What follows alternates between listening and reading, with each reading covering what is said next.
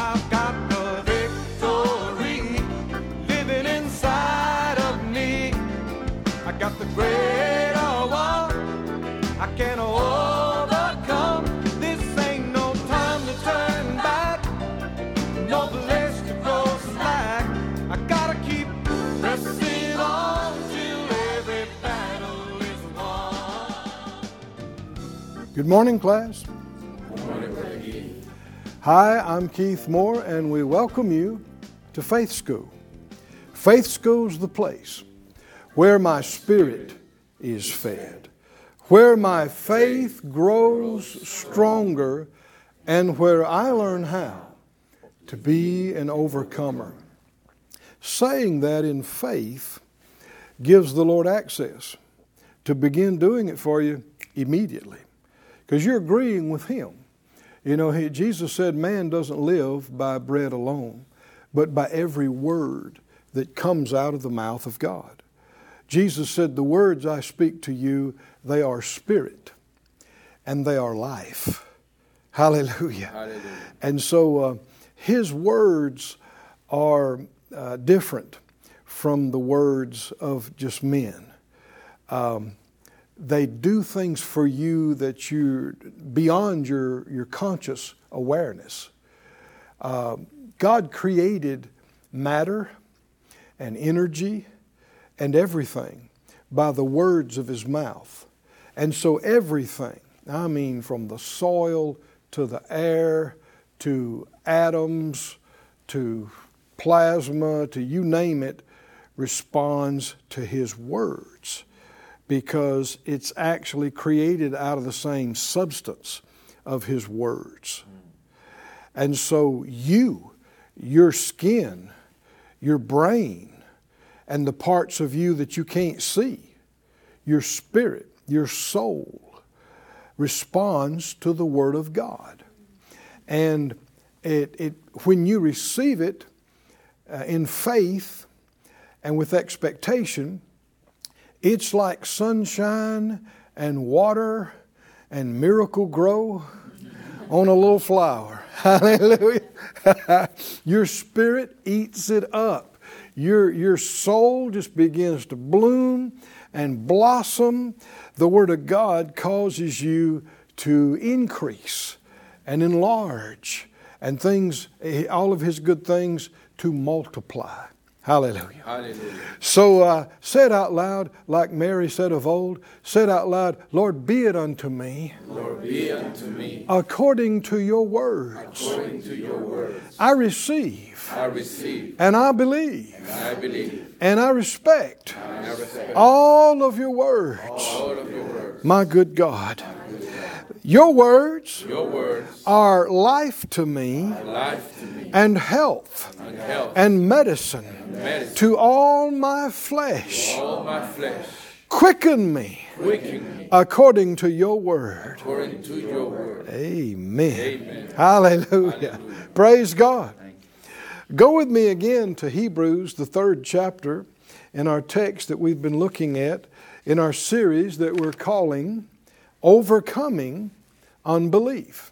He had said in verse 7, Hebrews 3 7, Wherefore, as the Holy Spirit says, Today, if you will hear his voice, don't harden your hearts, as in the provocation in the day of temptation in the wilderness. Don't do what they did. Verse 10 I was grieved with that generation. They do always err in their heart, and they've not known my ways. Now, when he says, don't do what they did, and this is not the only, he said it a couple of more times in this same chapter. Don't do what they did. 1 Corinthians 10 says the very same kind of thing. Don't do what they did. Well, what if you don't even know what they did? Huh? Well, you're at a, a great disadvantage, right? You don't even know. You could be doing what they did, and you wouldn't realize it, which is why we're taking all this time to go back and look at what they did so that we don't do it. He said, They always err in their hearts, they have not known my ways. So I swear in my wrath, they shall not enter into my rest.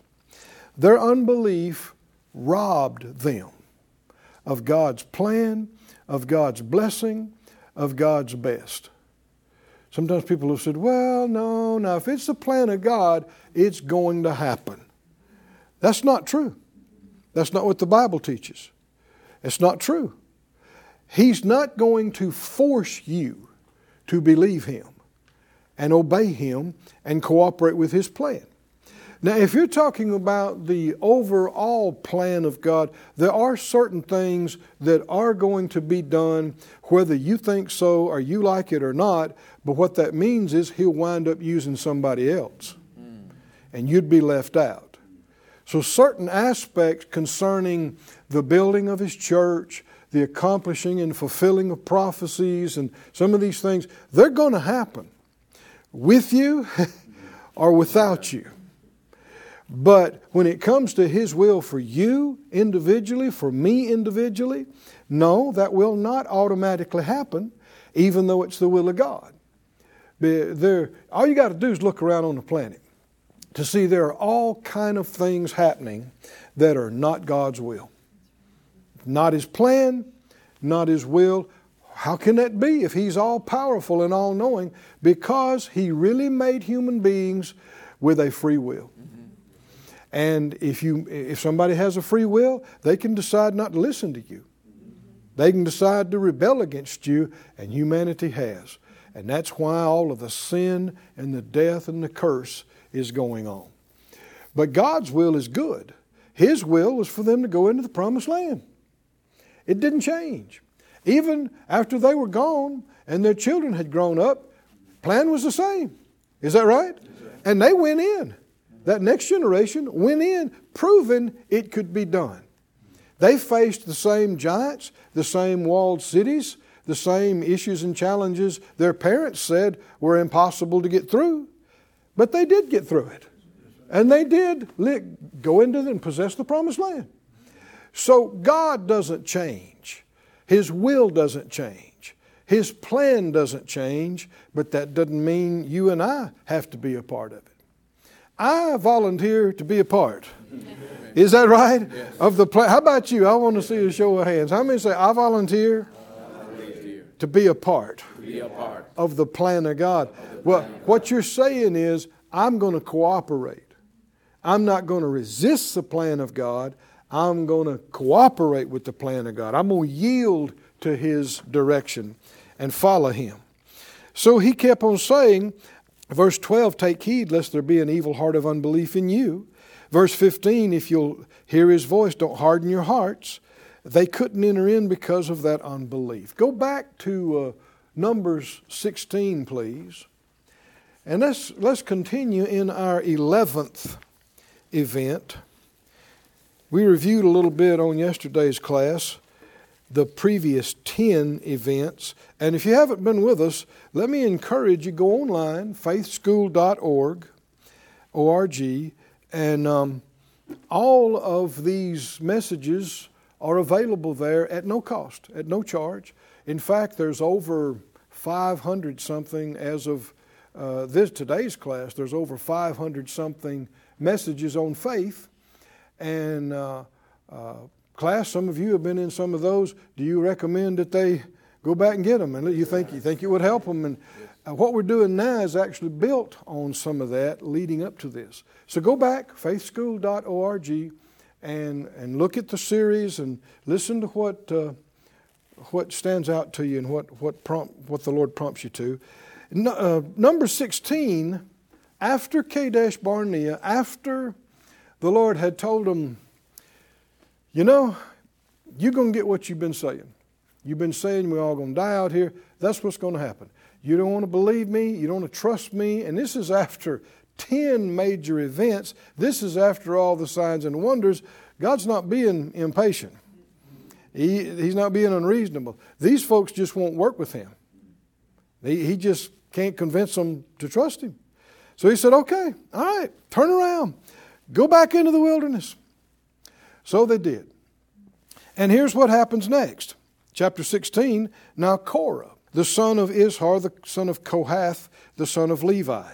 And this is a significant thing in this chapter that he and his were part of the family and tribe of the Levites. Uh, because God had chosen them to be, we'd probably call helps ministry there was Aaron and his sons and family were the priests. And then there were the, the sons and families of Levi that were the, uh, they were called the priests and the Levites, uh, the, uh, those that ministered within the veil in the Holy of Holies. Nobody else could do that.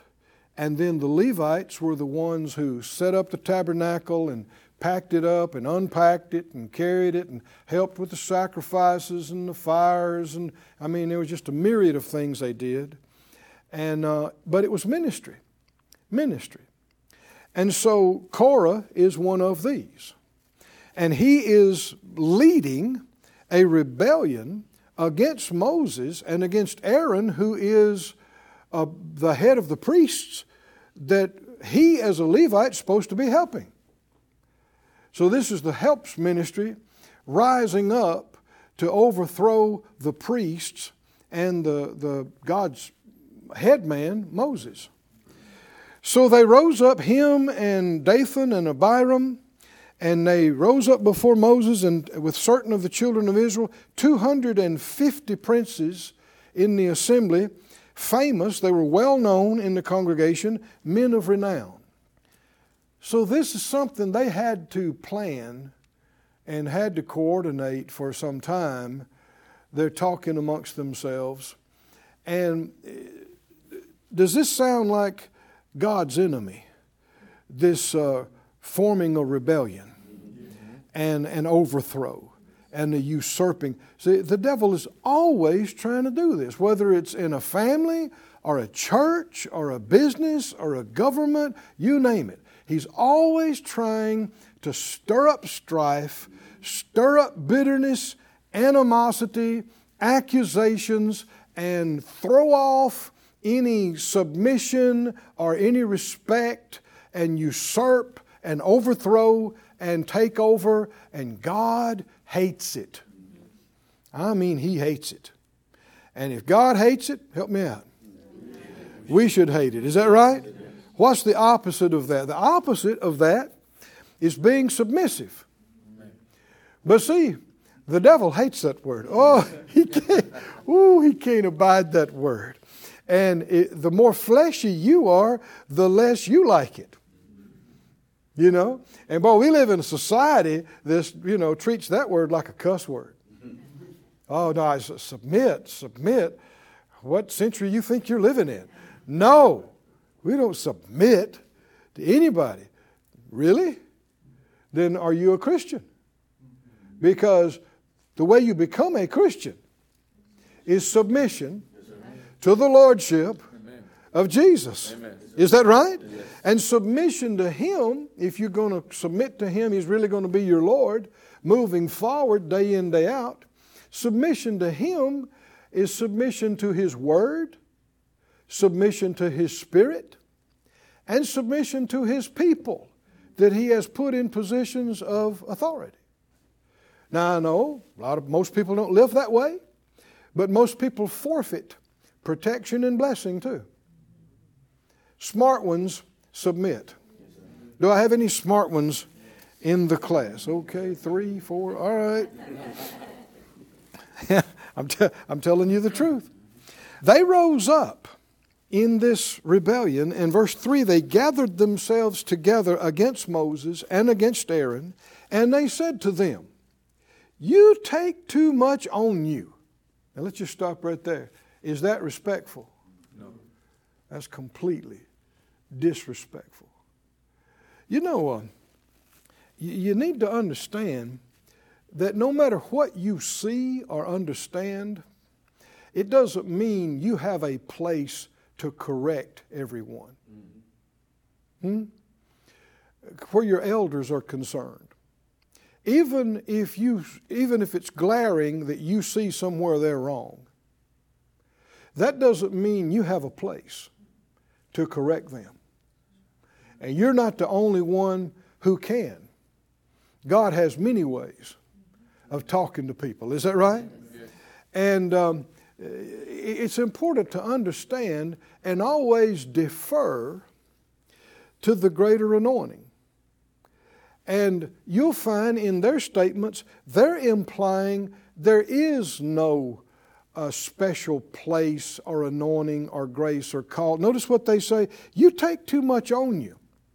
Seeing all the congregation are holy, every one of them, and the Lord's among them. Wherefore, or why then, do you lift up yourselves above the congregation of the Lord? Now, this happened many centuries ago, but the same spirits are in the earth today, and you'll hear the very same things, people talking. Uh, you know, all of us know God, all of us have the Spirit. And see, the implication is there is no special calling or anointing above another. And that's not true. I said, that's not true. Uh, you know, we talked about this uh, a few classes ago out in 1 Corinthians. Uh, well, in fact, let's just hold, hold your place here and go turn, look at it. Some might not be familiar with it. 1 Corinthians 12 and 27. 1 Corinthians 12, 27. You are the body of Christ, and members in particular. And God has set some, some, is that all? No. That's not all. Some in the church, first, apostles. Secondarily, prophets. Thirdly, teachers. Why say that? Why say some? Why say first? Second? Third? Is there rank and place in the church? See, a lot of people don't believe that. They're like, "Oh no, no, you know, we're all we're all equal. We're all equally loved. We're all equally saved. We all have equal rights to the Holy Spirit and being healed, but we are not all equally called, are equally anointed, are equally graced, are equally authorized concerning some of the things concerning church and ministry. That, that's not true. Can you see that's what Korah was saying, though? And, uh, and a whole bunch uh, uh, Korah, Dathan, Abiram, and 250 leaders. 250. So this is a bunch. They're gathered out there, and these are, are well known people. Uh, they're men and people of name, and they're all nodding their heads. That's right. Who are you? Who put you in charge? You're, nobody's above anybody else out here and they are blatantly contradicting what God has said and His choice. Because He has made, He did make choice among them. How many people did He appear to in a burning bush? Help me out, church. How, how, how, many? Huh? Have you, have you ever read it? Uno. Is that right? One. one. Just, just one. How many people did, did God say, you know, stretch your rod out? And he split the Red Sea. You know, how, how many? I mean, again and again and again. You, you have to be absolutely blinded not to see these things. What had these people seen?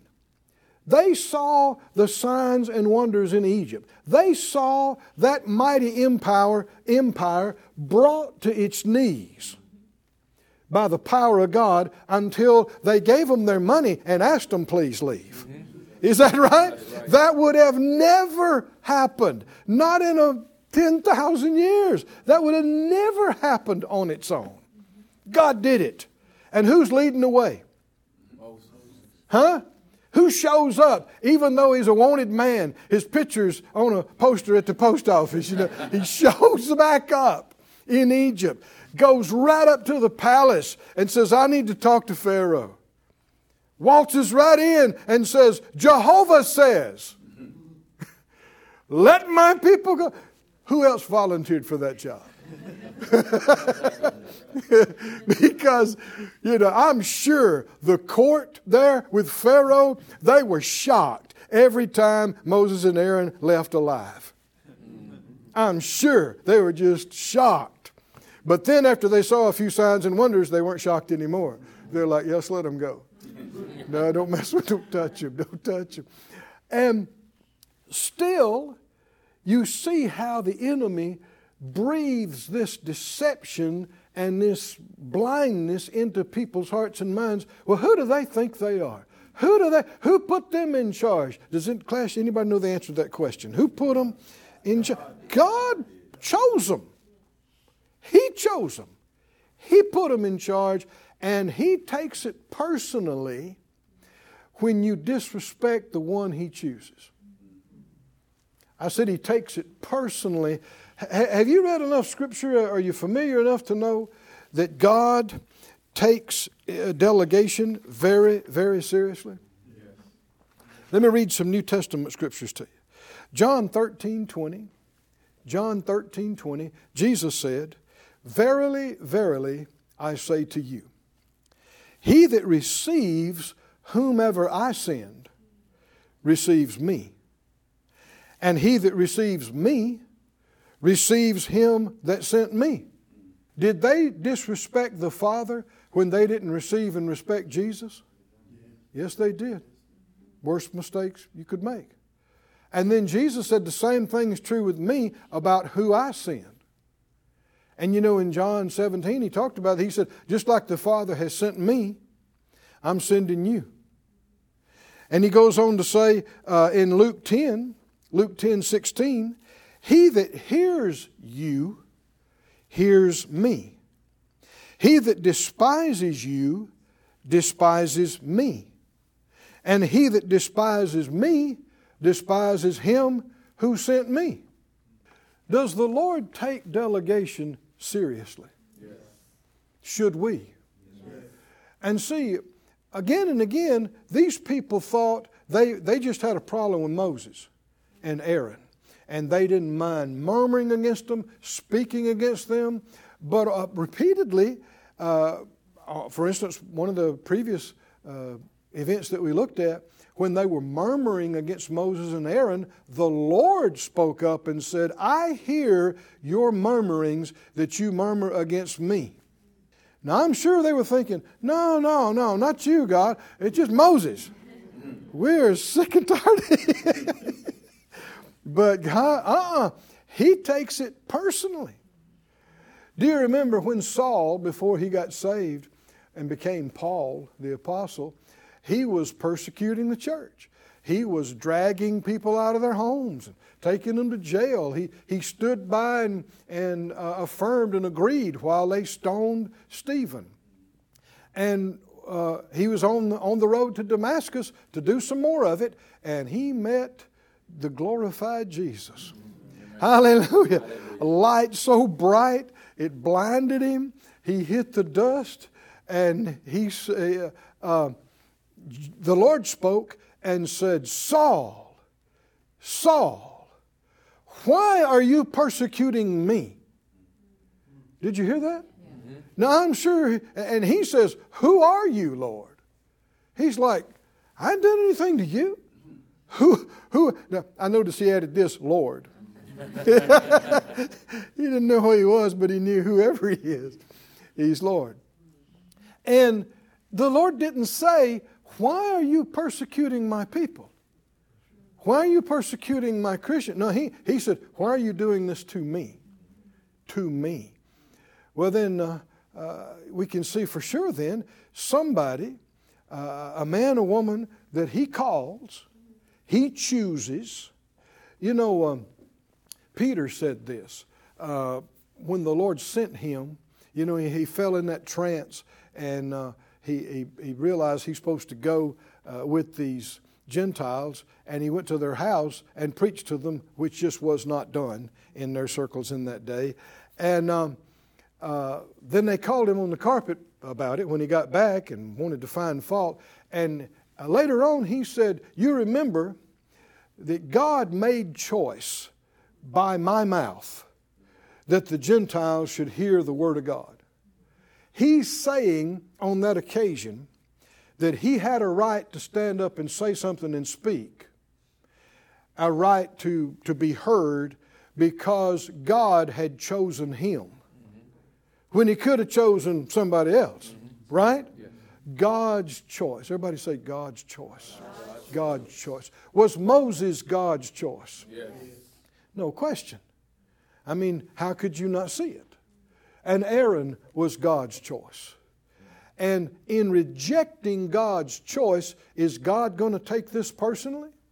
Yes. Have you read the rest of number 16? Mm-hmm. What happened to Korah and his bunch? Did God take it personally? Yes. I mean, very personally.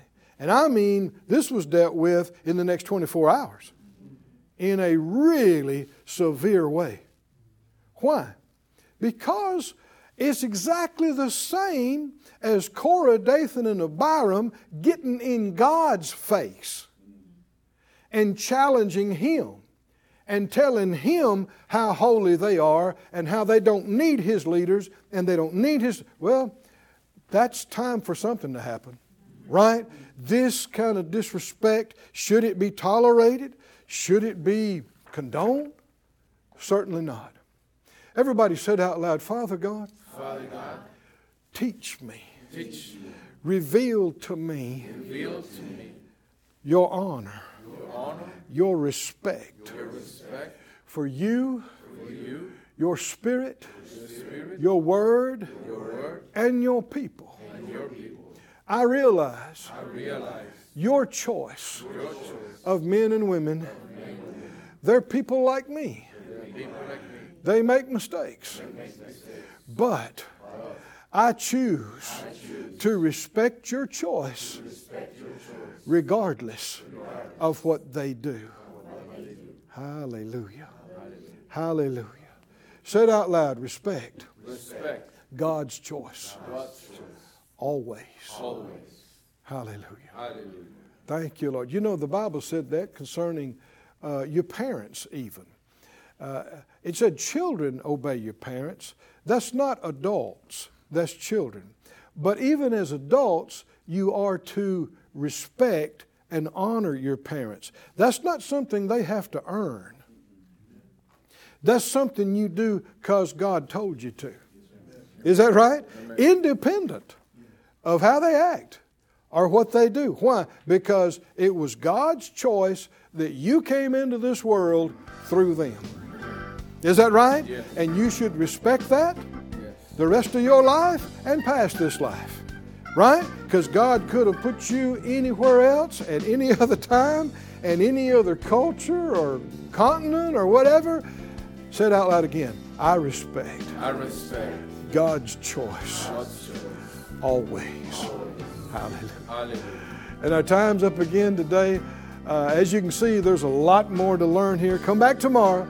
We'll see you soon back here in Faith School. I've got the victory living inside. Thank you for joining us at Faith School. Class is dismissed for today, but you can watch this and other episodes of Faith School free of charge at faithschool.org. For more information, visit our website or call us at 941 702 7390.